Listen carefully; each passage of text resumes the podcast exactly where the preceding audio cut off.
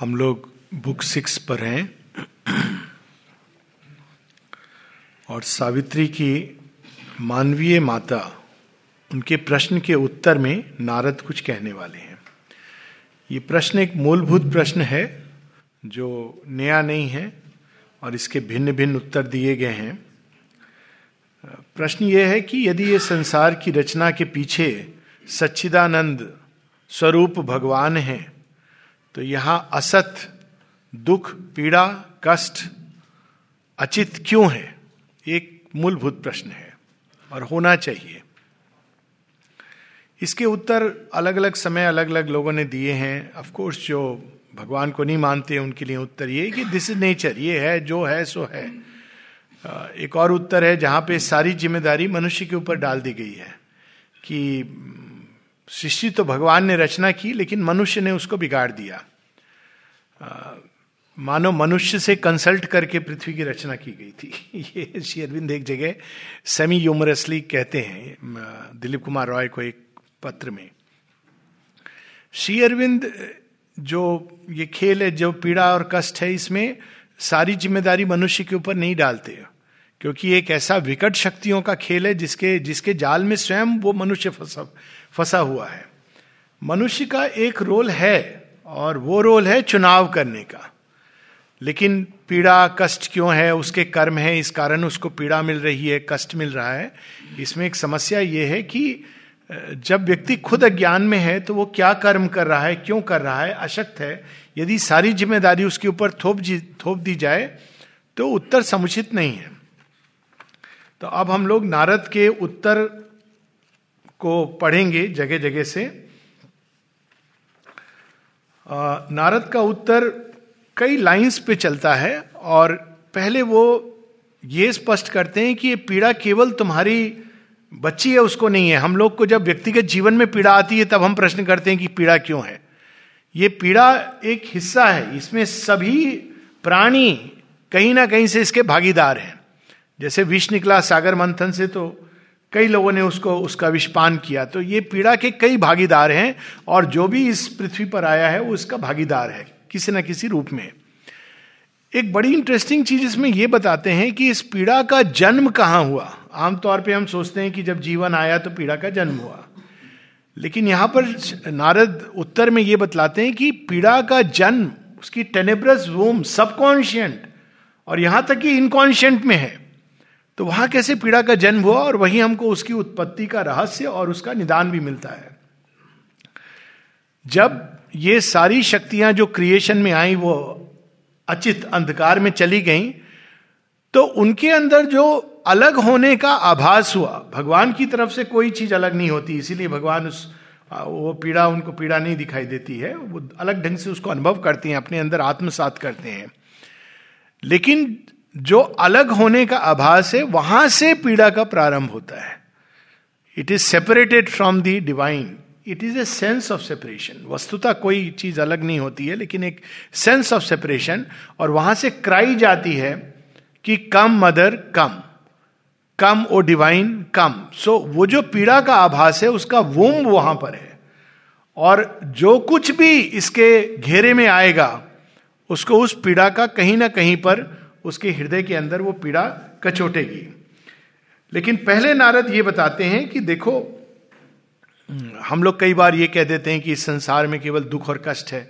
तो कहते हैं, ऐसा नहीं है रानी, संसार में सुख भी है और दुख भी है।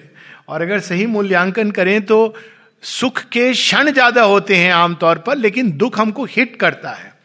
लेकिन जब दुख होता है तो हमें यह नहीं भूलना चाहिए स्मरण की संसार में सुख भी है और हमने बहुत सुंदर क्षण भी अनुभव किए हैं, दिव्यता को देखा भी है, अनुभव भी किया है तो ये नकार नहीं देना चाहिए सब कुछ। और उसको बड़े सुंदर ढंग से वो कहते हैं was then the sun a dream because there is night हम लोग यही करते हैं कि एक एग्जिजरेट कर देते हैं वैल्यूज़ को, उस क्षण की वैल्यूज़ को हम पूरे जीवन पे एग्जिजरेट कर देते हैं। दूसरा एक पेन अब पेन और प्लेजर हर व्यक्ति प्लेजर को सीख करता है उसके अंदर एक स्वाभाविक वृत्ति होती है।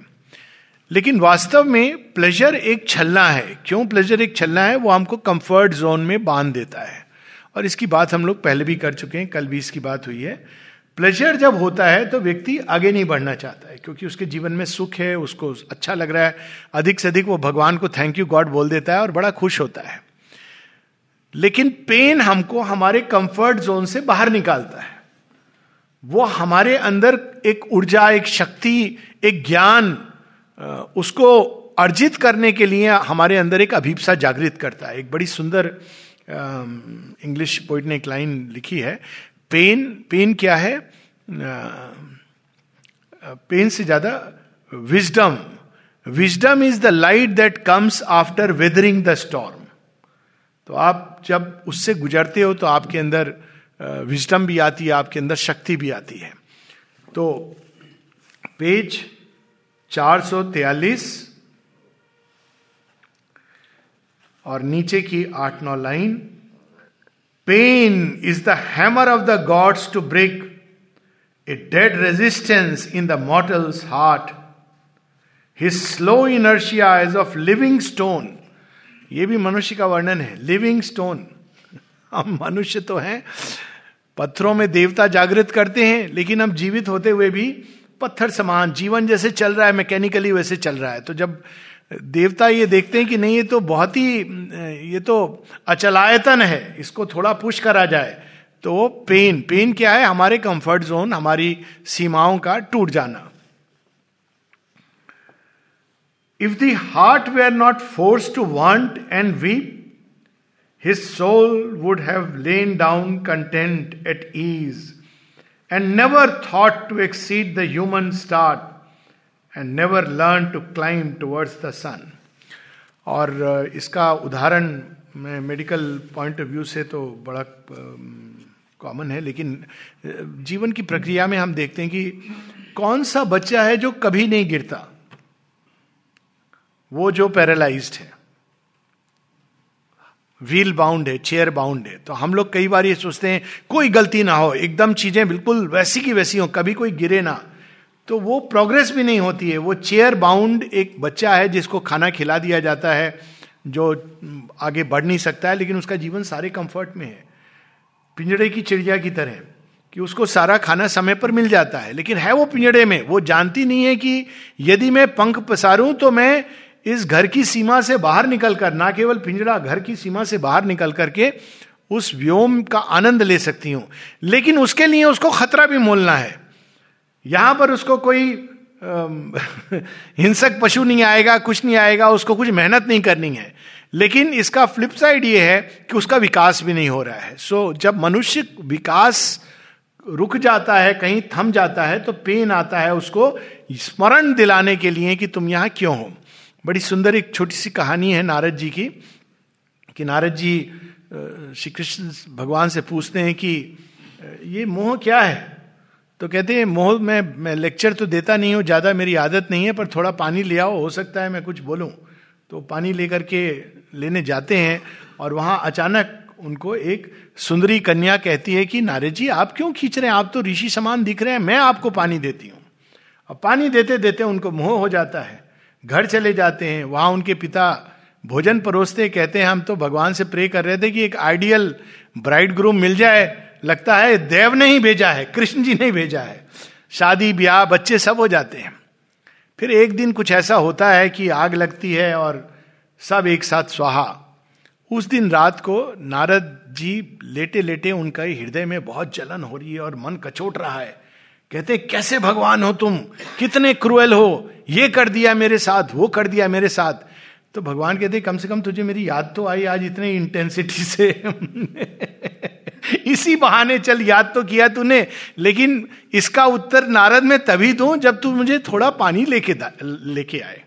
मैं प्यासा हूँ। तब उनको स्मरण आता है कि वो क्या लेने चले थे और कहाँ चले गए। तो पेन जब आता है तो हम जिस इंटेंसिटी से भगवान को याद करते हैं, फिर सब ठीक हो जाता है तो उसके बाद जीवन चलता रहता है। फिर एक बहुत ब्यूटीफुल पैसेज है पेन क्या है?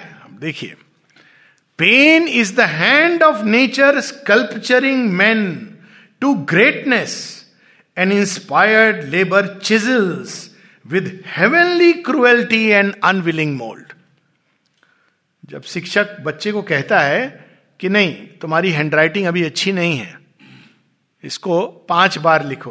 पाँच बार लिख के बच्चा आता है, नहीं, दस बार लिखो। तो उसमें बच्चा क्या कहता है, मेरे शिक्षक से ज़्यादा क्रूएल कोई नहीं है।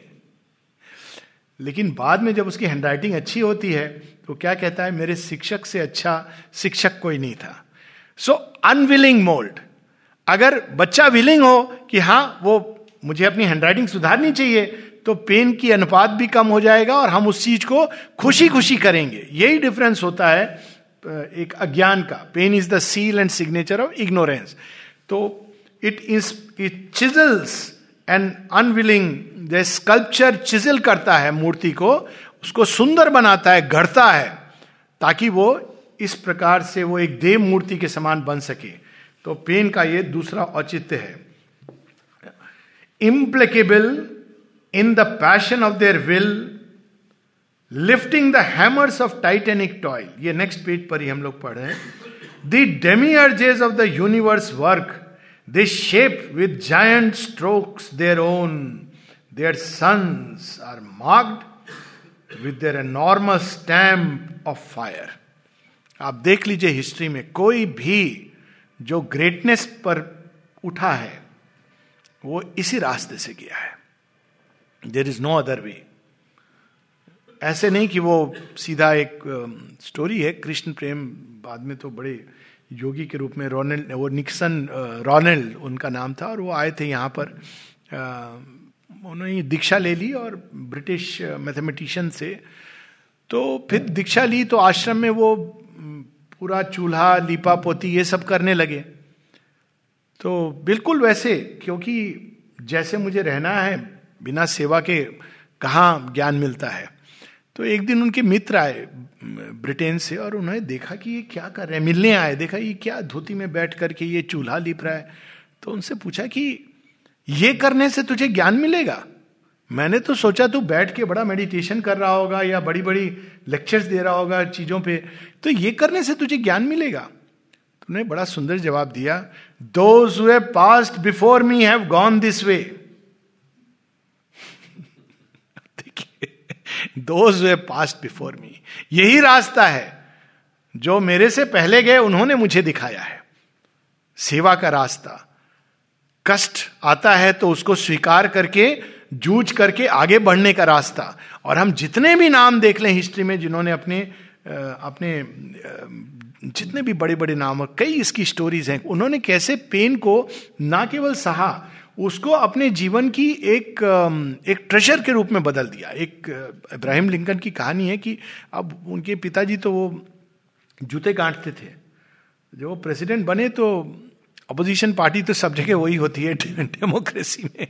तो किसी ने उनसे कहा कि, mister president, do not forget that you know where you come from and I hope you know you know your father used to put you know repair the shoes तो मिस्टर प्रेसिडेंट कहते हैं yes and I am very proud of it अब देखिए कितनी पीड़ा पहुँचा सकता है किसी को ये। पेन केवल फ़िज़िकल नहीं है। कहते हैं yes and I am proud of it that whichever shoe he repaired the person never came back to get it repaired a second time and by the way I have also learn a trick or two about repairing the shoes from my father and if you have a problem you are welcome to approach me अब देखिए, ये pen को, ये पीड़ा जो कष्ट हुआ होगा हर्ट का, उन्होंने कैसे उसको बदल दिया इन्हें? Asset it showed the greatness of a man की ग्रेटनेस वो इसलिए नहीं होती है कि क्योंकि वो कुर्सी पर बैठा है। वो ग्रेटनेस इसलिए होती है क्योंकि जो भी काम वो कर रहा है, उसको परफेक्शन से कर रहा है। ये पूरा दृष्टिकोण बदल गया। The shaping God's tremendous touch is torture unbearable to mortal nerves the fiery spirit grows in strength within and feels a joy in every tight and pang दुख होता है, कुछ समय के लिए पीड़ा होती है। युधिष्ठिर को भी हुई थी, जब उसको वन चले जाते हैं जंगल में तो उनको अपनी पीड़ा नहीं होती। वो सात्विक व्यक्ति हैं। उनको पीड़ा होती है कि मेरे साथ पांचाली को क्यों ये दुख भोगना पड़ रहा है? तो जाके वो आश्रम में मार्कंडे ऋषि के कहते हैं कि मेरा एक प्रश्न है, आप समाधान कर दीजिए। कहते हैं, क्या प्रश्न है आपका? कहते हैं, क्या संसार में कोई ऐसा व्यक्ति है जो इतना धर्मनिष्ठ है जैसी कि पांचाली? और इतना दुख उसको देखना पड़ा हो, जैसा वो देख रही हैं? मारकंडे ऋषि कहते हैं, हाँ विगत काल में एक ऐसी स्त्री थी जो ना केवल पांचाली से अधिक जीवन का चैलेंज इनके जीवन में आया और ना केवल उसने उस दुख को सहा, बल्कि उसको कॉन्कर किया। वहाँ सावित्री की कथा का जन्म होता है। That is how he narrates the story of Savitri. अब हम लोग को लगता है दुख क्या आया, क्योंकि वो विक्ट्री हो गई, लेकिन उस एक वर्ष का जो दुख है, जो शेयरविंद सावित्री में नरेट करते हैं नेक्स्ट कैंटो में ही है। नेक्स्ट बुक में। वो दुख कैसा रहा होगा कि प्रतिपल उसने एक चुनाव किया है और कल परसों एक एक दिन मेरे हस्बैंड की मृत्यु पास आ रही है और उसके लिए उनको तैयार होना है। तो कहते हैं हाँ कम से कम Draupadi was still intact with all the five husband सुवेर each of them तेरे बारह साल तेरे साल समाप्त हो जाएँगे और इनमें इतना दमखम है कि ये राज्य को वापस ले लेंगे। पर यहाँ तो उसको स्वयं अकेले मृत्यु का सामना करना है। तो वहाँ सावित्री की कथा का जन्म होता है कि यस, कालांतर में एक ऐसी स्त्री थी। तो हालाँकि ये पेन होता है, लेकिन ये पेन वास्तव में अगर हम इस दृष्टि से देखें कि भगवान हमको चिजिल कर रहा है। देव मूर्ति गढ़ने का स्वप्न हमने देखा तो उस स्वप्न साकार करने में एफर्ट तो लगेगा और उसको ग्रेस की तरह ले। और ये केवल साधारण मनुष्य को नहीं, ये पेन सबको होता है। राम आए, श्री कृष्ण आए, और भी जितने आए, कल हम लोग बात कर रहे थे, गुरु तेग बहादुर शिवाजी, ये सब, ये दर्द से ही गढ़े गए। तो ये वो बताते हैं। इसके आगे वो बताते हैं, ये इवन जो लोग यहाँ पर आए हैं ग्रेट वंस वर्ल्ड रिडीम करने, उनको इससे भी अधिक पीड़ा सहन करनी पड़ती है। क्राइस्ट का क्रूसिफिक्शन देखिए, कि जिन लोगों के बीच में फ्रीडम दे रहे हैं, उनके बारह डिसाइपल, उसमें से एक डिसाइपल उनको चीट करता है। और बेस्ट पार्टीज़ की बीस सिक्कों के लिए, चांदी के सिक्कों के लिए। और उनको पता है, क्राइस्ट जब सफ़र पे बैठे हैं, लास्ट डिनर जो माइकल एंजलो ने पेंटिंग दी है तो वो जब ले रहे हैं खाना तो कह रहे हैं कि तुम में से एक मुझे धोखा देने वाला है। जुडास इसकेरियट अब सोचिए कि कैसी पीड़ा इन लोगों ने आत्मसात की होगी अपने अंदर, और वो क्या पीड़ा, एक क्षण के लिए वो भी काँप जाते हैं। एक क्षण के लिए उनके अंदर आता है, वो बड़ा सुंदर, वो पूरा वृत्तांत है जब वो जा रहे हैं क्रॉस पर क्रूसिफिक्शन के लिए। और ऐसे कई ऐसे वृत्तांत हैं जब हम देखते हैं कि वो श्री राम के अंदर जब वो जानकी को एक और लोग कहते हैं अबैंडन ही जब वो छोड़ के आते हैं तो उनके अंदर जो विलाप, उनके अंदर जो पीड़ा, जो कष्ट, वो रियल पेन है, जिसको सारे अवतार उसको अपने अंदर सहन करते हैं। श्री अरविंद के जीवन में हम लोग कल्पना नहीं कर सकते कि उनका जीवन कैसा रहा होगा। हार्डली उनकी कोई मैरिड लाइफ रही। एक बार पासिंगली किसी ने कहा कि क्या विवाहित व्यक्ति कभी सेलिब्रेट रह सकता है? ब्रह्मचारी रह सकता है? श्री अरविंद ने हँसते हुए कहा, हाँ, क्यों नहीं? तो उनसे पूछा, उनके मित्र ने, कोई उदाहरण है? कहते हैं मैं स्वयं I have remain a brahmachari even though I have married ये पासिंग मेंशन किया है उन्होंने। अब उनकी वाइफ की पीड़ा और जो पैसे मिलते थे, वो सब डिस्ट्रीब्यूट कर देते थे, जिनको जिनको काम होता था। लेकिन अब बाहर से देखने से लगेगा कि बहुत ही किस प्रकार का व्यक्तित्व है। लेकिन जब मृलानी देवी की मृत्यु होती है और शेरविंद को जब पत्र मिलता है इसका टेलीग्राम आता है तो नलनीदा बताते हैं teardrop in the eye of the divine और वो क्या लिख के भेजते हैं? वो लिख के कहते हैं कि, जो कुछ, उनके ससुर को, जो कुछ मृलानी चाहती थी, वैसा ही होना चाहिए। लेकिन मेरे पास उनकी कोई पुस्तक नहीं है जिसमें उन्होंने कुछ लिखा हो अपने हाथ से। तो यदि आपके पास कोई ऐसी पुस्तक हो तो आप मेरे पास भेज देंगे तो मैं कृतार्थ होऊँगा। आप कल्पना कीजिए कि लोग भगवान का सिग्नेचर लेने के लिए और Shri Aurobindo send me of course this was is way of staying in contact materially with the consciousness of his wife जो बाद में जन्म लेती हैं, पुनर्जन्म लेती हैं, ऐशा देवी देवी के नाम से। बट लुक एट वो भगवान उस पीड़ा को आत्मसात करते हैं अपने अंदर। अलीपुर जेल में आप देखिए, एक वर्ष किस तरह से जब तलवार हैंग कर रही है और बताते हैं कि हम लोगों को पशु की तरह ले जाया जाता था। तो जिस रास्ते पर स्वयं भगवान चले हैं, हम लोग क्यों डरते हैं उस रास्ते पर जाने से? तो यहाँ पर ये पंक्तियाँ भी हैं। पेज 448 पर, hard is the world redeemers heavy task. The world it self becomes his adversary. Those he would save are his antagonist.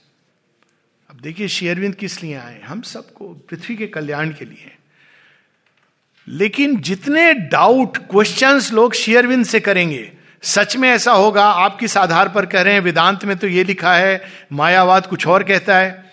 किसी स्वामी जी से इतने क्वेश्चन नहीं करेंगे। शेयरविंद से करेंगे। एक सिंपल सा हार्ट है have a faith and follow the way shone लेकिन the world itself becomes his adversary this world is in love with its own ignorance its darkness turns away from the saviour light it gives the cross in payment for the crown this world is in love with its darkness भगवान चाहते हैं। भगवान ये कदापि नहीं चाहते। लोग ये कहते हैं कि भगवान ने कष्ट भेजा। माता जी से जब किसी ने ये पूछा, कहा, नहीं, बच्चे, भगवान कभी भी किसी को कष्ट नहीं भेजते वो तो तुम्हारी साइड है। मतलब वो तो कष्ट हारने के लिए है। वो कष्ट क्यों भेजेंगे? तो ये जो कंसेप्शन है कुछ रिलीजन में कि भगवान इटरनल हेल में डाल देते हैं, आपको पीड़ा देते हैं सनातन धर्म में ये कंसेप्शन नहीं है। भगवान पीड़ा नहीं देते हैं, कष्ट नहीं देते हैं। तो कष्ट कहाँ से आता है? विश्व शक्तियाँ ऐसी हैं demiurges of the universe जो हमें टेस्ट करती हैं। नल दमयंती के जीवन में देखिए, देवता भी टेस्ट कर रहे हैं और कली भी टेस्ट कर रहा है। और ऐसा भयानक टेस्ट की नल जो प्रिंस है, एक समय आता है जब उसकी वाइफ भी चली जाती है, उसके शरीर का वस्त्र भी चला गया है। एक हंस लेकर के उड़ गया है और उसके पास धन नहीं, वस्त्र भी नहीं। अब इससे ज़्यादा दुर्गति किसी व्यक्ति की हो सकती है जो एक राजकुमार हो। ये हम लोगों की कहानियाँ है, लेकिन ना वो गिव अप करता है, ना दमयंती गिव अप करती हैं। And it's a beautiful tale of their union जहाँ देवता और कली, ये उनको टेस्ट करते हैं, क्योंकि दमयंती ने देवताओं का वर्ण नहीं किया, नल का वर्ण किया। It's a very beautiful story so वो बताते हैं कि, लेकिन मनुष्य जो है, उसको अज्ञान चाहिए। वो भगवान के पास जाता है तो ये नहीं कहता है कि हमें रूपांतरित कर दो। वो भगवान से वही चीज़ें माँगता है, जो उसको और अधिक पिंजड़े में जकड़ेंगी। जब किसी ने एक बार मुझसे पूछा था कि मेरे किल्स के बारे में कहा कि फला फला वहाँ जाते हैं, नाम नहीं लूँगा, वहाँ तो बड़ा मेरेकिल होता है, वो ये दे देते हैं, वो दे देते हैं। तो पांडिचेरी में क्या होता है? मैंने बोला कि हम लोग पशु रूप में जाते हैं, इंसान बना दिए जाते हैं, इंसान के बाद देवता की तरफ़ ले जाते हैं। नहीं नहीं, वैसे जैसे क्या मिलता है? मैंने कहा, खुशी मिल जाती है स्माइल करना वापस आ जाता है, ये कोई कम चीज़ है। नहीं नहीं, कोई जैसे आपने कुछ मांगा तो फट से हो जाता है। तो मैंने कहा, देखिए, वैसे होता है, लेकिन भगवान सब जगह जितने भी आप वेदांत देखिए, उपनिषद देखिए, गीता देखिए, वो सब कहते हैं कि कामनाओं से मुक्त हो। ये कौन सा भगवान है जो आपकी कामनाओं की पूर्ति करता चला जाएगा? ऐसे वो तो आपको और प्रिजन में जकड़ रहा है। उनको तो ऐसा करना चाहिए कि हमारे अंदर से कामना का भाव ही समाप्त हो जाए। Divinity is that divinity is not that जो आपकी कामनाओं को ग्रांट करती चली जा रही है और हम और अधिक कामना करते जा रहे हैं। प्रारंभ में वो ऐसा करते हैं, इसीलिए गीता में चार प्रकार के भक्त बताए। लेकिन जैसे जैसे हम ग्रेजुएशन की ओर जाते हैं, वो हमें ये भी सिखाते हैं, शक्ति देते हैं और अंत में हमारे अंदर से कामनाओं को निर्मूल करते हैं। That is the path so भगवान के ये तरीके हैं, लेकिन हमको वो नहीं चाहिए। हम तो ऐसा भगवान चाहते हैं जो हमारी बस कामनाओं को पूर्ति करता रहे। तो ये सब वो बताते हैं और आगे चल के और एक बड़ा सुंदर पैसेज है। हम लोग उसको पढ़ेंगे। चार सौ अट्ठावन। Four fifty eight.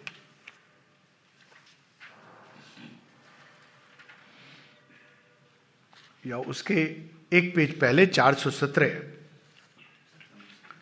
चार सौ सत्तावन। चार सौ सत्तावन। Four fifty seven. अंतिम कुछ पंक्तियाँ हैं इस पेज की।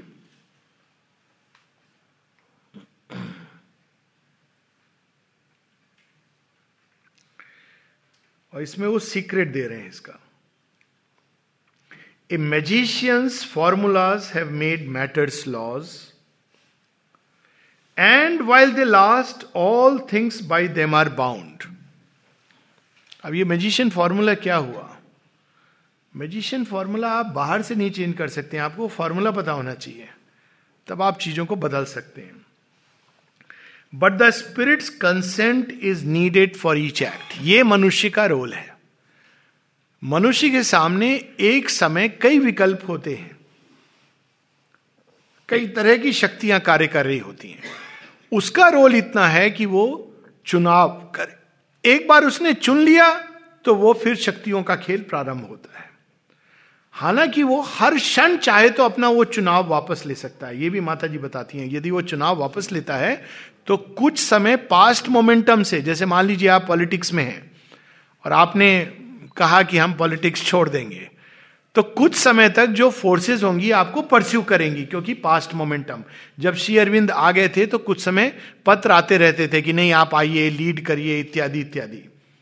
कुछ समय वो पास्ट मोमेंटम से चलेंगी, लेकिन अगर आप दृढ़ संकल्प हैं कि नहीं, मुझे अब ये रास्ते पे चलना है तो धीरे धीरे वो आपके उससे चली जाएँगी घेरे से।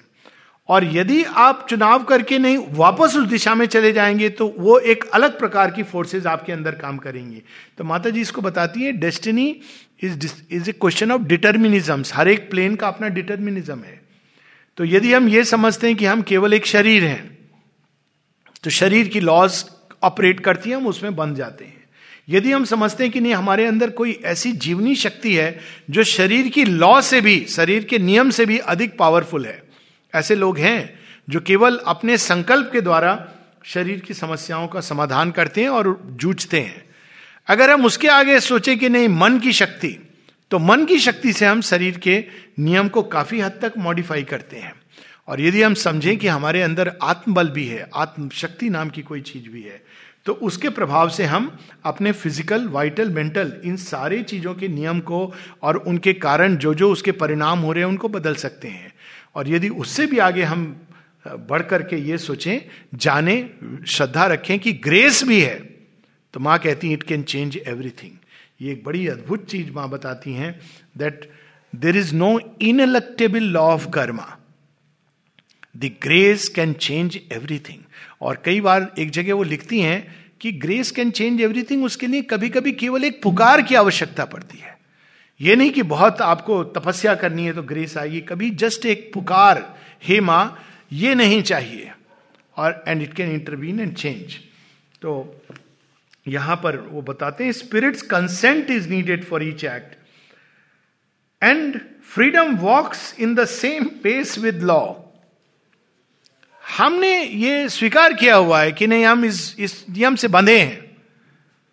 क्यों? डॉक्टरों ने बताया है। अब डॉक्टर तो भगवान से ज़्यादा समझदार हैं। तो नेचुरली उन्होंने बताया तो ऐसे ही सच होगा। लेकिन अगर आप देखें तो चाहे वो मेडिकल साइंस हो या पॉलिटिकल साइंस हो, नियम इवॉल्व करते हैं, बदलते हैं। किसी व्यक्ति के खोज करते हैं लोग और देखते हैं कि नहीं, इससे बेटर कोई चीज़ आ सकती है।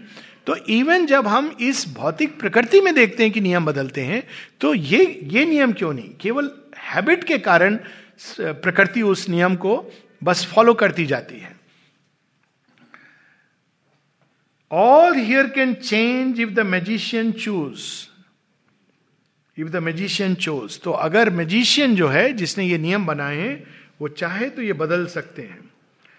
If human will could be made one with God सब यहाँ सीक्रेट दे रहे भगवान मेरी सुनो, भगवान मेरे हिसाब से चलो, भगवान आप बोतल में बंद जीनी की तरह बन जाओ, भगवान आप मेरे सेवक बन जाओ। ये एटीट्यूड कौन सा एटीट्यूड है? ये भक्ति होती है कि भगवान, जो मैं चाहता हूँ, आप वो करो। भक्ति तो वो होती है और विजडम भी उसी में है। भगवान, जो आप चाहते हो, वैसा हो। इसमें सुप्रीम विजडम है। भगवान हमारा अहित क्यों चाहेंगे? कल्याण ही चाहेंगे। जिस भी रास्ते से ले जाएँगे, वो हमारे साथ चलेंगे। तो इफ़ ह्यूमन विल को tune with the divine will दूसरा secret if human thought could echo the thoughts of God हम अपने विचारों से भगवान के थॉट्स उनके जो आइडिया फोर्सेस हमारे अंदर काम करती हैं, उनको कैंसिल करते रहते हैं। अपने ही अंदर कॉन्ट्राडिक्टरी विल्स के कारण हम भगवान की शक्ति को कैंसिल कर, करते रहते हैं। ये कैसे हो सकता है? ये असंभव है। और हम उनकी शक्ति के प्रभाव को माता जी जय कहती हैं कहती हैं ग्रेस एक्ट्स लेकिन तुम रिसेप्टिव नहीं हो। तुम बंद हो। तुम्हारे ही अंदर ऐसी कॉन्ट्राडिक्टरी विल्स हैं जो ग्रेस के मार्ग में बाधा बनती हैं। Man might be all knowing and omnipotent but now he walks in nature's doubtful ray. Yet can the mind of man receive God's light. The force of man can be driven by God's force. Then is he a miracle, doing miracles. For only so can he be nature's king. So, जब तक मनुष्य आत्मवान नहीं होता जब तक वो अपने आप को अपनी ट्यूनिंग ओरिजिनल प्लान अब देखिए गाड़ी खराब होती है ना तो हम क्या मैकेनिक के पास ले जाते, कहते हैं, सर, इसकी ट्यूनिंग खराब हो गई। तो ट्यूनिंग करता है। वो ट्यूनिंग क्या है? वो एक आइडियल उसका इंजन का रहने की चलने की स्पीड है, वो उससे साथ सेट कर देता है। तो उसी प्रकार से हम सब जब जन्म लेते हैं तो एक डिवाइन का ओरिजिनल प्लान है हमारे लिए। लेकिन नेचुरली इस अज्ञान के घेरे में जब आते हैं तो वो प्लान से हम दूर चले जाते हैं, जाने लगते हैं, जाने लगते हैं। भगवान बार बार हमको खींचता है। मौका देता है, लेकिन हमको वो वो रास्ता पसंद आता है और हम उस रास्ते पे बढ़ते चले जाते हैं। फिर एक दिन वो झटका देकर खींचता है। तो हम कहते हैं, बड़े क्रूअल हो आप। लेकिन यदि हम अपनी स्वेच्छा से भगवान के साथ ट्यूनिंग अपनी, कि जो आपका संकल्प है, वैसा मेरा जीवन हो then the whole life can change और हम इसी प्रकृति के स्वामी बन सकते हैं, जिसके अभी दास हैं। बड़ी पावरफुल लाइन है। It is decreed and Satyavan must die Narada कह रहे हैं रानी को the hour is fixed chosen the fatal stroke कैसे मरेगा ये सब और किस क्षण ये होना है ये सब निश्चित है लेकिन कुछ और है जो अभी भी निश्चित नहीं है और देखिए बड़ी सुंदर बात है what else shall be is written in her soul but till the hour reveals the fateful script the writing waits illegible and mute इसके परे भी कुछ है। मृत्यु जीवन का अंत नहीं है। यहाँ वो ये नहीं बता रहे कि she is going to win उसके बाद भी युद्ध चलता रहता है। माता जी एक जगह बताती हैं कि कैसा योद्धा होना चाहिए इस योग में। वेदर इन द बॉडी और without the body he must continue to fight for truth ऐसा योद्धा होना चाहिए। यानी वो समाप्ति नहीं है। उसके बाद भी ये युद्ध चलता रहता है। अब ये रहस्य बताते हैं भाग्य का। Fate is truth working out in ignorance जो हमारे लिए डिक्रीड है, उस दिशा में जाने के लिए भाग्य यानी संसार की शक्तियाँ काम कर रही हैं। अपोज भी कर रही हैं और काम भी कर रही हैं, लेकिन दोनों मिल करके अल्टीमेटली भगवान का प्लान फुलफिल करती हैं। So fate is truth working out in ignorance इसका आप उदाहरण हम लोग देखें शेयरविंद के अपने जीवन में, कि शेयरविंद जब जेल में आते हैं तो प्रश्न करते हैं, कहते हैं कि मैंने तो आपसे कुछ नहीं चाहा, केवल अपने राष्ट्र की स्वतंत्रता चाहिए। मैं तो केवल ये आपसे माँगता रहा हूँ। और तब तक के लिए मैंने आपसे प्रोटेक्शन की कामना की थी कि मैं जब तक देश सुरक्षित नहीं हो जाता till then I needed your protection लेकिन आप मुझे यहाँ क्यों ले आए? तो उनको वाणी सुनाई देती है भगवान की वेट एंड सी रुको, मैं रिवील करूँगा. और क्या रिवील करते हैं? बहुत सारी चीज़ें रिवील करते हैं जो उनके उत्तर पड़ा भाषण में है। लेकिन एक अद्भुत बात, वो कहते हैं कि मैं तुम्हें किसी अन्य कार्य के लिए तैयार कर रहा हूँ। और तब शेरविंद बताते हैं कि मुझे कई दिनों से ये आभास हो रहा था कि मुझे ये छोड़ देना चाहिए, मेरा कोई लक्ष्य कहीं और है, लेकिन मैं छोड़ नहीं पा रहा था। आप देखिए, ये Shri Aurobindo at that level क्या नहीं छोड़ पा रहे थे? फ्रीडम मूवमेंट तो भगवान ने वे बेड़िया मेरी काट दी, सात्विक बॉन्ड्स जिनको मैं स्वयं नहीं तोड़ पा रहा था। तो fate is truth working out in ignorance jail के रास्ते से भगवान ले गए Pondicherry so this is the way fate operates हम सबके जीवन में। एक छोटा सा उदाहरण है। At every hour O king thy fate is a transaction done at every hour between nature and thy soul हर क्षण हमारे हम चुनाव करते हैं। और हमारा एक बैंक खुला हुआ है भगवान के साथ। डिवाइन डेवलपमेंट बैंक ये कभी क्लैश क्रैश नहीं होता है। और उसमें विद हाई इंटरेस्ट हम लोगों का अकाउंट डिपॉजिट रहता है सेफ़ तो ये अकाउंट केवल पैसा नहीं है हमारे कर्म जितने जो कुछ है ट्रांजेक्शन डन ये बाहर के कर्म से ज़्यादा संकल्प. अब संकल्प अगर हमने सोचा कि नहीं हमें अचित अंधकार स्वीकार नहीं है फॉल्सुट स्वीकार नहीं है फिर भी यदि हम नहीं कर पाए अर्जुन ने यह प्रश्न किया था ना कि आ, ऐसा हो सकता है कि हम ये योग करें तैयारी करें प्रयास करें लेकिन नहीं सक्सीड हो पाए। उनका क्या होता है एक हे केशव? तो कहते हैं कि कोई भी अपवर्ड प्रयास विफल नहीं होता है। तू फिर आएगा, फिर लौटेगा और लौट करके फिर से वो प्रयास जहाँ तूने छोड़ा था, भगवान उस बैंक से तुझे दे देंगे और तू फर्दर प्रयास करेगा। अब इस सत्य को शेरविंद देखिए कितने अपने अंदाज में कह रहे हैं। O king thy fate is a transaction done at every hour between nature and thy soul with God for its forcing arbiter तू भूल जाएगा। लेकिन वो बैंक का जो मालिक है, वो नहीं भूलता है।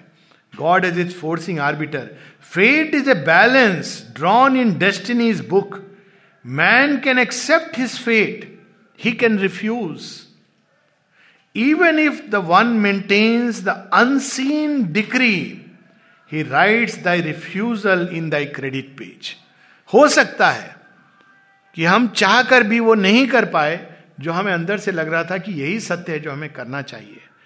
लेकिन हम अंदर से, हमारा जो रिफ्यूजल था इस संसार के अचित अंधकार के साथ चलने का, हम नहीं चाहते थे। फिर भी हम चलते रहे, लेकिन अंदर में कोई चीज़ थी जो रिफ्यूज कर रही थी। वो रिफ्यूजल हमारे क्रेडिट पेज में टिक हो गया। देखिए, कितनी अच्छी बात है।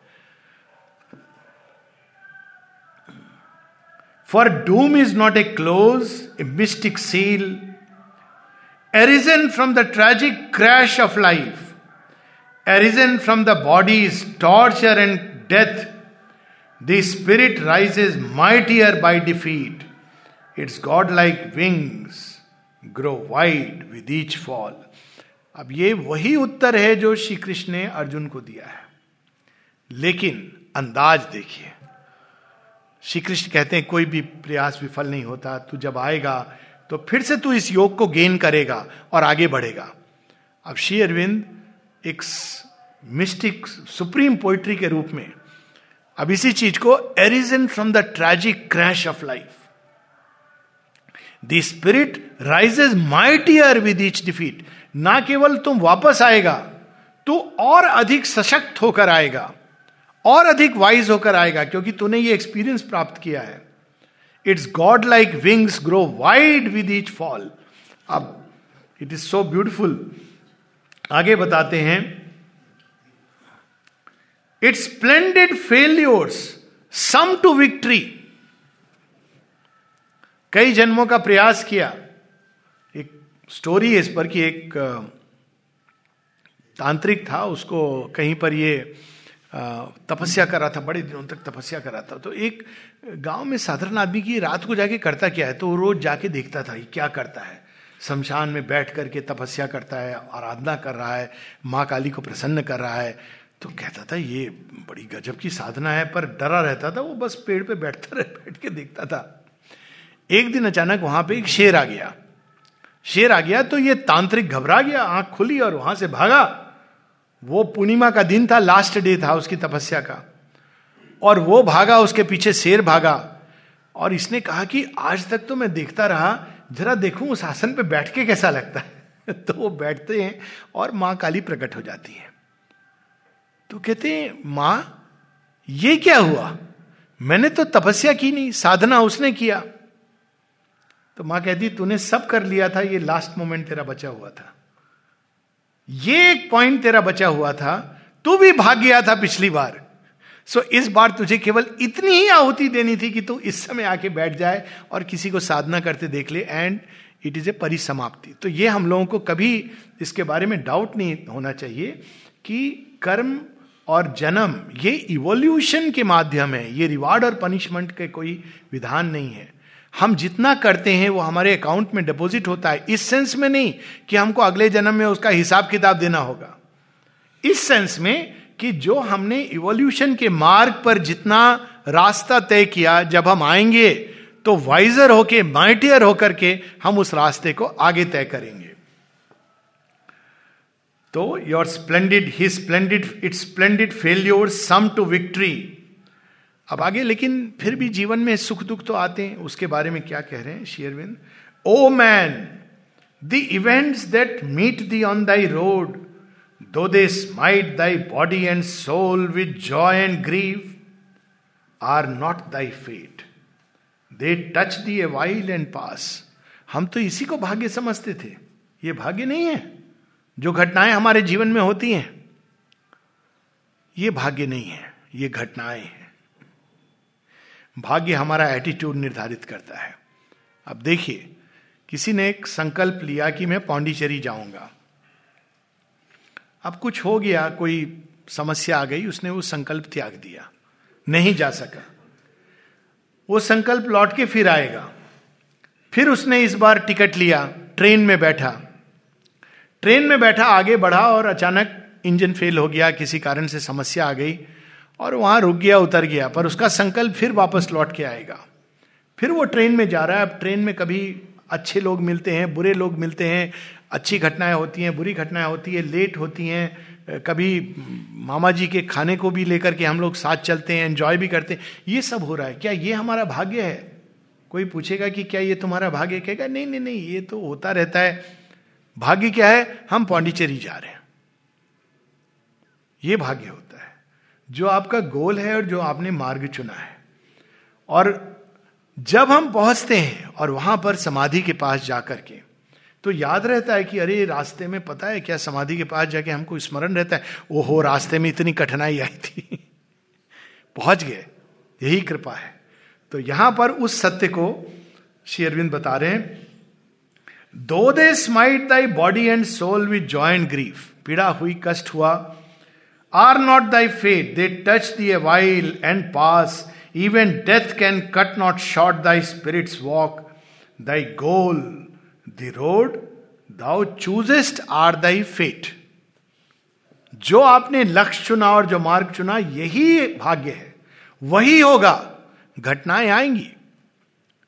वो घटनाएँ आएँगी जिनको हम प्लेजेंट कहते हैं, वे घटनाएँ आएँगी जिनको हम पेनफुल कहते हैं। और एक योगी वो होता है जो उनसे बिना डिस्टर्ब हुए उन सब का उपयोग करता है अपनी प्रगति के लिए। यही अंतर होता है साधारण व्यक्ति और असाधारण व्यक्ति में कि जो मार्क्ड आउट है, वो हर चीज़ का उपयोग करेगा। वनवास मिलता है पांडवों को और दुर्योधन को मिलता है राजभवन। और दुर्योधन कैसा मिसयूज करता है उस अपॉर्चुनिटी को। और पांडव कैसा यूज़ करते हैं उस अपॉर्चुनिटी को? कभी वो कृष्ण का त्याग नहीं करते हैं, ना कृष्ण उनका त्याग करते हैं। जब भी कठिनाई होती स्मरण करते हैं और उनके सलाह के अनुसार चलते हैं। एक क्षण के लिए उनके मन में ये भाव नहीं आता कि कैसे तुम्हारे मित्र हो? तुम तो मिसगाइड कर रहे हो हमें। तुम्हारी बात सुन करके देखो आज हमारा क्या हश्र हो रहा है। So this is the approach of the yogin इस प्रकार से नारद रिवील करते रहते हैं। और अंत में फिर बताते हैं। पेज 460 सावित्री के बारे में, क्योंकि पहले हमको कोई भी समस्या को उसके कॉस्मिक डायमेंशन में देख के, तब व्यक्तिगत डायमेंशन में उसका हमको करेक्ट पर्सपेक्टिव मिलता है। Queen strive no more to change the secret will उसके पहले से हम लोग पढ़े, इसी पेज पर। A blind God is not destiny's architect. A conscious power has drawn the plan of life. There is a meaning in each curve and line. It is an architecture high and grand, in meant by many named and nameless masons built, in which unseen hands obey the unseen, and of its master builders she is one ये तो स्वयं संसार का भाग्य बनाने के लिए आई है she is one of the master missions जो आई है संसार का भाग्य निर्धारित करने। और एक एक छोटी से छोटी चीज़ जो होती है जो हमको लगती है कि ये एक्सीडेंट हो गया ये भगवान के साथ है लेकिन ये सारी चीज़ें हम लोगों को विकास के लिए आती हैं। अब देखिए कोई अप्रिय घटना हो गई। निरोधा एक, एक जगह श्री अरविंद से पूछते हैं इसके बारे में। कहते हैं हाँ ऐसी चीज़ें होती हैं ताकि आप समता का अभ्यास करो। फिर कहते हैं कि मैंने इसमें ट्रेनिंग हासिल की थी एमए पास किया। यहाँ आने के पहले अब तुम्हारा टर्न है। नाउ योर टर्न प्लीज़ कई चीज़ें केवल इसलिए ताकि हम समता का अभ्यास करें क्योंकि बिना समता के अभ्यास के भगवान की शक्ति नहीं उतर सकती है। वो उतरेगी तो आधार को तोड़ देगी। सो so, हमको लगता है कि ये क्या मीनिंगलेस चीज़ है हमने तो भगवान को शरण ये हमारे साथ क्या हो गया? It is meant to help us progress there is a meaning in each curve and line फिर वो कहते हैं queen strive no more to change the secret will time's accidents are steps in its vast scheme जिसको हमको लगता है कि ये एक्सीडेंट है, ये वास्तव में ये उस लार्जर पिक्चर का, आजकल ये वर्ड यूज़ होते हैं लार्जर पिक्चर का एक हिस्सा है। और इस लार्जर पिक्चर को हमें हमेशा स्मरण रखना चाहिए और उस छोटी पिक्चर में खो नहीं जाना चाहिए। तो इस प्रकार से वो रानी को समझाते हैं कि तुम्हें मालूम नहीं है कि तुम्हारी पुत्री कौन है वो तो स्वयं सृष्टि का भाग्य निर्धारित करने आई है और इसके कैंटो के अंत में पेज चार सौ इकसठ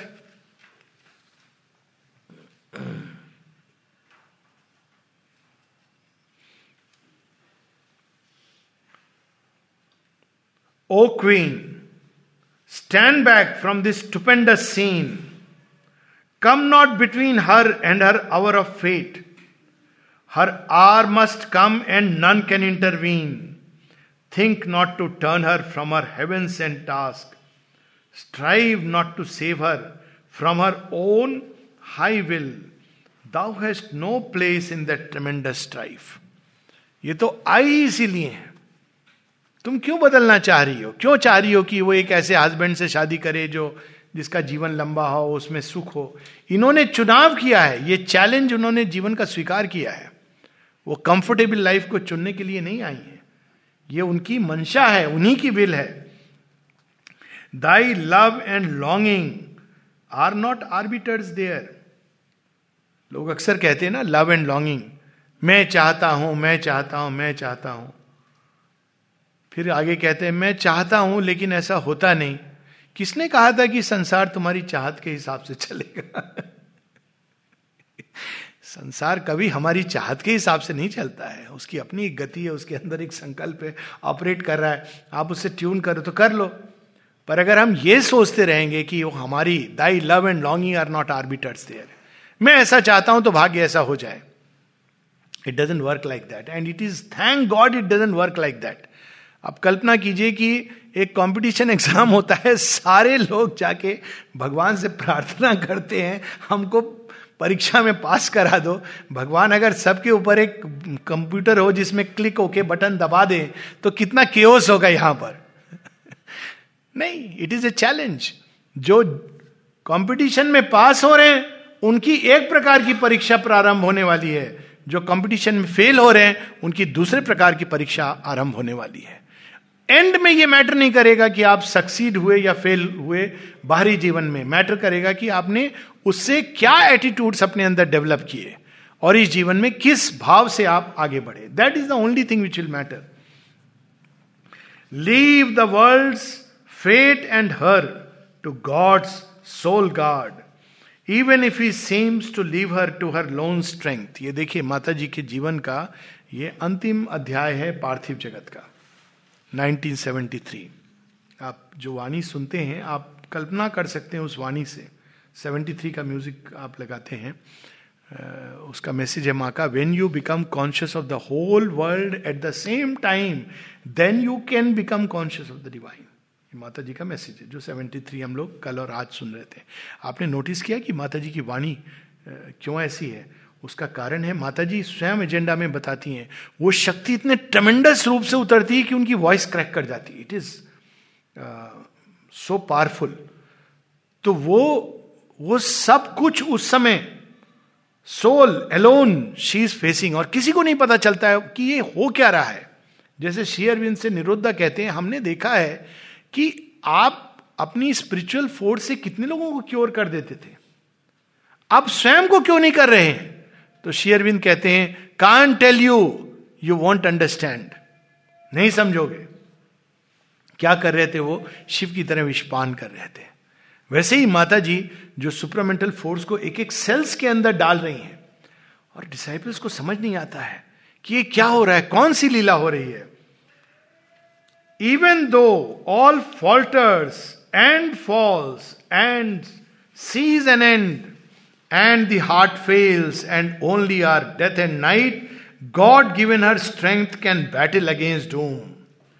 Even on a brink where death alone seems close, and no human strength can hinder or can help. Think not to intercede with the hidden will. Intrude not twixt her spirit and its force, but leave her to her mighty self and fate. Savitri की वो, ये वो अंतिम पंक्तियाँ हैं जिनको श्री अरविंद ने revise किया है। जाने के पहले उन्होंने लास्ट चैप्टर जो होने वाला है क्रिप्टिक रूप में लिख करके चले गए जो डिवाइन मदर का अपना। अब सावित्री जब उनको पता है कि एक सीन चेंज होता है, और book of yoga book seven में हम प्रवेश करते हैं, जिसमें सात कैंटो हैं और सावित्री अब ये जान गई हैं कि एक वर्ष है मेरे पास। अब सोचिए कि अब उनके हृदय में क्या चल रहा होगा। एक और उनका मिशन है और मृत्यु और भाग्य का चैलेंज। दूसरी ओर, उस एक वर्ष में जो कुछ भी मानवीय प्रेम पा सकता है और दे सकता है, वो सब अनुभव उनको उस एक वर्ष में करने हैं। कैंटो वन इतना अद्भुत है the joy of union the ordeal of the foreknowledge of death and the heart grief and pain और इस एक कैंटो को अगर हम पढ़ेंगे तो बाहर से लगेगा, अरे डिवाइन मदर ये क्यों अनुभव कर रही हैं? पीड़ा, कष्ट, उसमें ऐसा मार्मिक वर्णन है कि वो सत्यवान जब सो जाता है तो सावित्री उठ के उसके मुख को देख रही होती है कि कैसा भोला शिशु की तरह ये सो गया है। और वो चाह रही हैं कि ये सदैव मेरे सामने रहे। कभी उसके पाँव के करीब बैठ जाती हैं उसके पांवों को चूमती हैं और वो कल्पना करती हैं कि ये ये देह जिसमें इसने मैनिफेस्ट किया है, ये कभी भी ना समाप्त हो। It's a very beautiful description अब लोग जब इस डिस्क्रिप्शन को पढ़ते हैं तो कहते हैं, ये ये क्या हुआ? कैसे ये चेंज हो रहा है?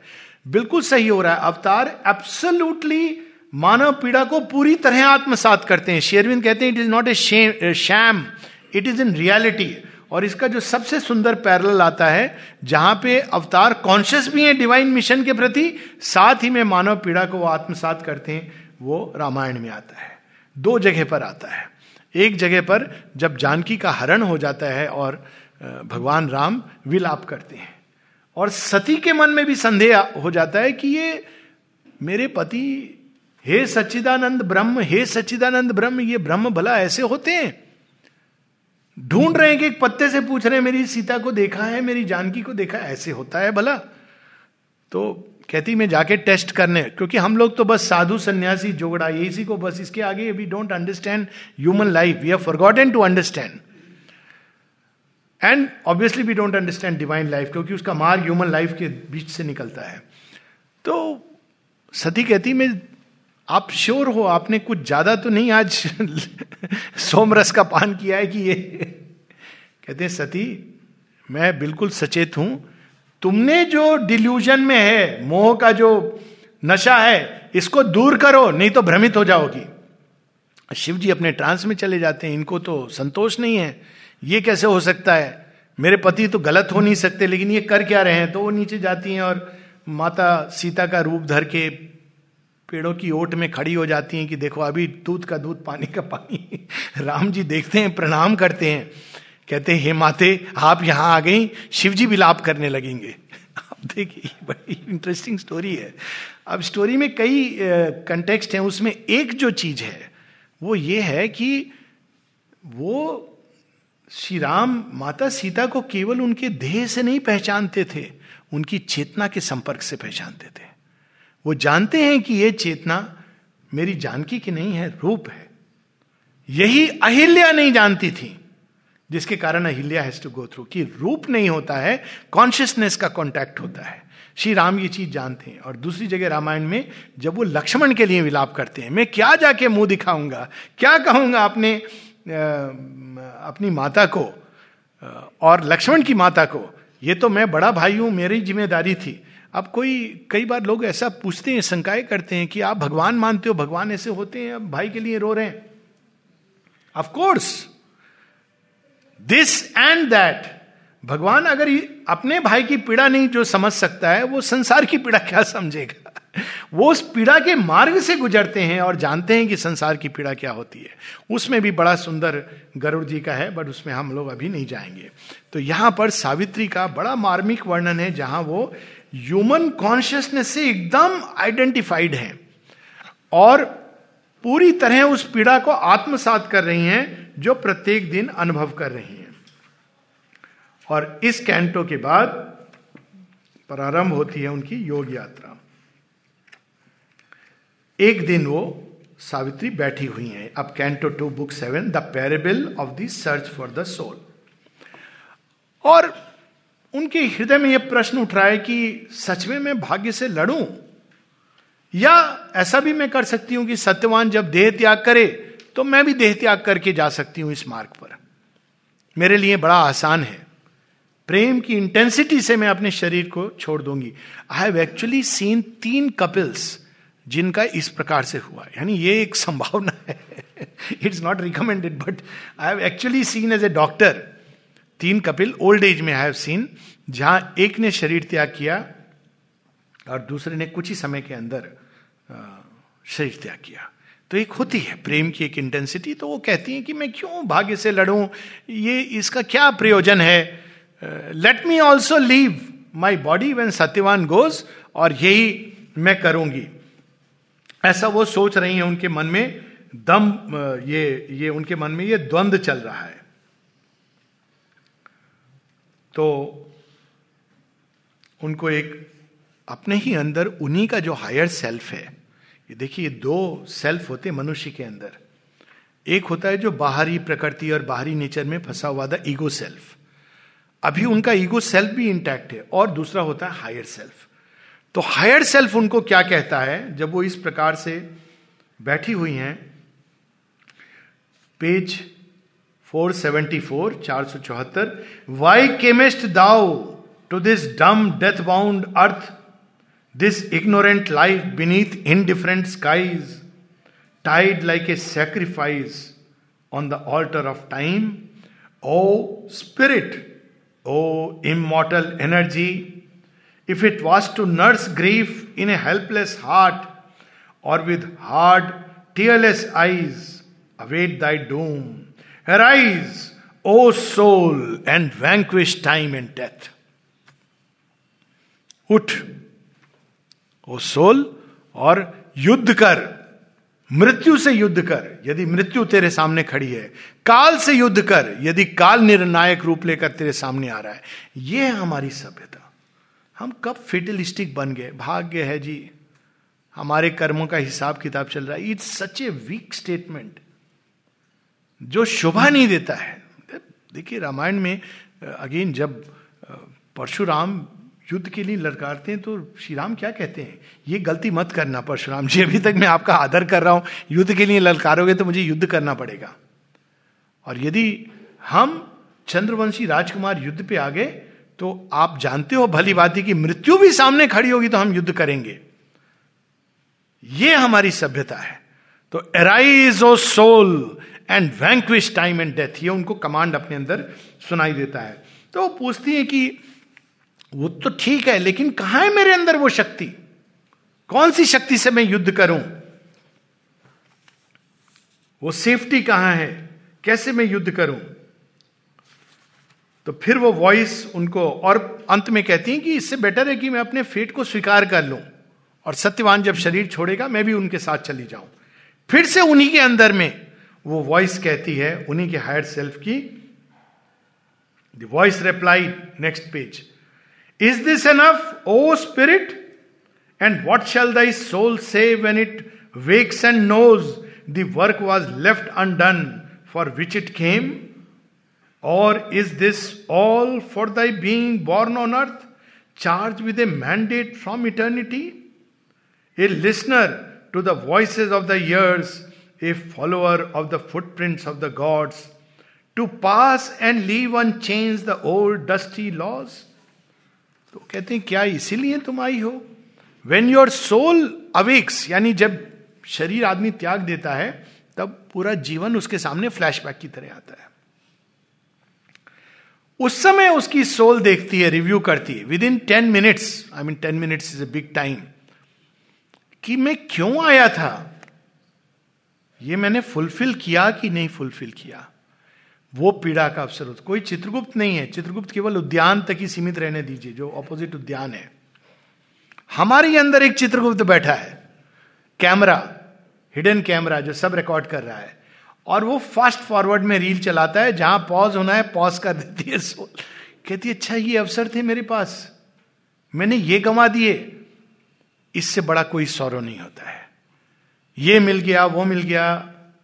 ये नहीं, वो उस समय देखती this was the moment of destiny I have lost it this was the moment of destiny I lost it this was the moment of destiny I tossed it तो ये बात सावित्री को नेक्स्ट पेज चार सौ छिहत्तर, दो तीन line is this then the report that I must make my head bowed with shame before the eternal seat जब वो उन्हीं की हायर सेल्फ कह रहा है कि मैं जब वापस जाऊँगा तो मैं क्या भगवान के सामने क्या मुँह दिखाऊँगा? Literally my head hanging in shame his power he kindled in thy body has failed his labour return her task undone तब सावित्री फिर शांत हो जाती हैं और कहती हैं, ठीक है तो मुझे क्या करना चाहिए? यह प्रश्न एक उपयुक्त प्रश्न है। तो आप बताओ मुझे क्या करना चाहिए? तुम बोलो। अपने ही हायर सेल्फ से उनका वार्तालाप चल रहा है। Tell me what I should do और तब जो सावित्री को अठारह लाइन का प्रोग्राम मिलता है दिस इज़ अवर प्रोग्राम ये हम सबके लिए स्मरण करने योग्य है। इसको अपने हृदय में अंकित कर देना चाहिए और दीवार पर लगा देना चाहिए घर में, सब जगह। बाथरूम में भी लगा देना चाहिए, क्योंकि सबसे ज़्यादा समय आदमी वहाँ बैठ के इधर उधर व्हाट्सएप देखता है, उससे अच्छा है। एक बार तो ये पढ़ ले शीशे के सामने। इसी पेज पर नीचे है the voice reply remember why thou camest चौथाई लाइन काफ़ी है जीवन बदलने के लिए। हम लोग यही तो भूल जाते हैं कि हम यहाँ आए क्यों थे। कहा हम लोग फंस गए, दादा, दादी, चाचा, चाची और कजिन और भाई बहन किसके चक्कर में फंस गए? Remember why thou camest find out thy soul recover thy hid self हर साल का रिजोल्यूशन क्या हमने आइडेंटिफाई किया? साइकिक बींग मिला, नहीं मिला? नहीं मिला? ओ हो वन ईयर वेस्टेड हिसाब किताब. One more year let me put the renewed effort in silence seek God's meaning in thy depths रोज थोड़े समय हम लोगों को शांत होकर बैठना चाहिए। और उस समय क्या प्रश्न करना चाहिए कि भगवान का हमारे अंदर क्या प्रयोजन है, क्या पर्पस है? वे हमसे क्या चाहते हैं? हम क्यों आए? In silence seek God's meaning in thy depth then mortal nature change to the divine ये जो प्रकृति है, जो जड़वत हमको घुमा रही है, इसकी जगह एक दिव्य प्रकृति, उसको हम धारण करें। Cast open God's door enter into his trance एक अंदर में दरवाज़ा है। एक ऐसा मंदिर जिसके अंदर कोई चीख पुकार, छिल पौ कुछ नहीं है। स्वच्छ, साफ़ मातृ मंदिर है हमारे अंदर। उसमें हम प्रवेश करें। Open God's door enter into his trance cast thought from thee that nimble ape of light ये दिन भर विचार जो चलते रहते हैं। अब देखिए, मनुष्य को ये बड़ी बड़ी प्रॉब्लम है, इस ग्रसित है इस बीमारी से। थॉटाइटिस पता नहीं है डॉक्टर को ही नहीं पता है। सारे दिन दिमाग में कुछ कुछ चलता रहेगा। भगवान के सामने भी वो सब चलता रहेगा। बैठे तो चलता रहता है। जो सारे दिन चलता रहेगा, वो जब आँखें मूंदने से थोड़ी खत्म हो जाएगा, वही चलेगा, उठेगा। ये वो एनालाइज डिस्कशन डिबेट टीवी पे तो कम चलता है। ज़्यादा हमारे अंदर चलता है। तो शेयरविंद कहते हैं, cast thought from thee that nimble app of light इसको पता नहीं है। ये आपको ज्ञान नहीं दिला सकता। पहले भी हम लोगों ने पढ़ा this light comes not by struggle or by thought in the mind silence the transcendent acts ये हाइपर एक्टिव माइंड से भगवान नहीं जाने जाते हैं। मन को शांत करने से उनका प्रकाश हमारे अंदर उतरता है। In is tremendous hush stilling thy brain कौन करेगा शांत? भगवान का हर्ष। भगवान को पुकारो। उनकी शांति आकर के हमारे ब्रेन को शांत करेगी। His vast truth wake within and know and see तब वो जो सत्य हमारे अंदर छिपा है, वो प्रकट होगा और उद्भासित होगा। जब वो हमारी, हमारा मन रूपी जल जल का जो झील है, वो शांत होगी। तब अंदर में छिपा हुआ सूर्य उद्भासित होगा।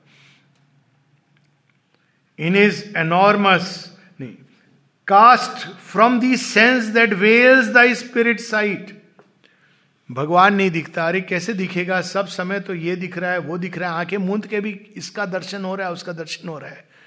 Cast from thee sense that veils the spirit sight ये हो गया, वो हो गया। जैसे कल बात हो रही थी। डाउट होता है कई बार लोगों को, क्यों? सीए का प्रोटेस्ट हो रहा है। होने दीजिए, भगवान का काम क्या इस पर डिपेंड करता है। थर्ड वर्ल्ड वार होने वाला है।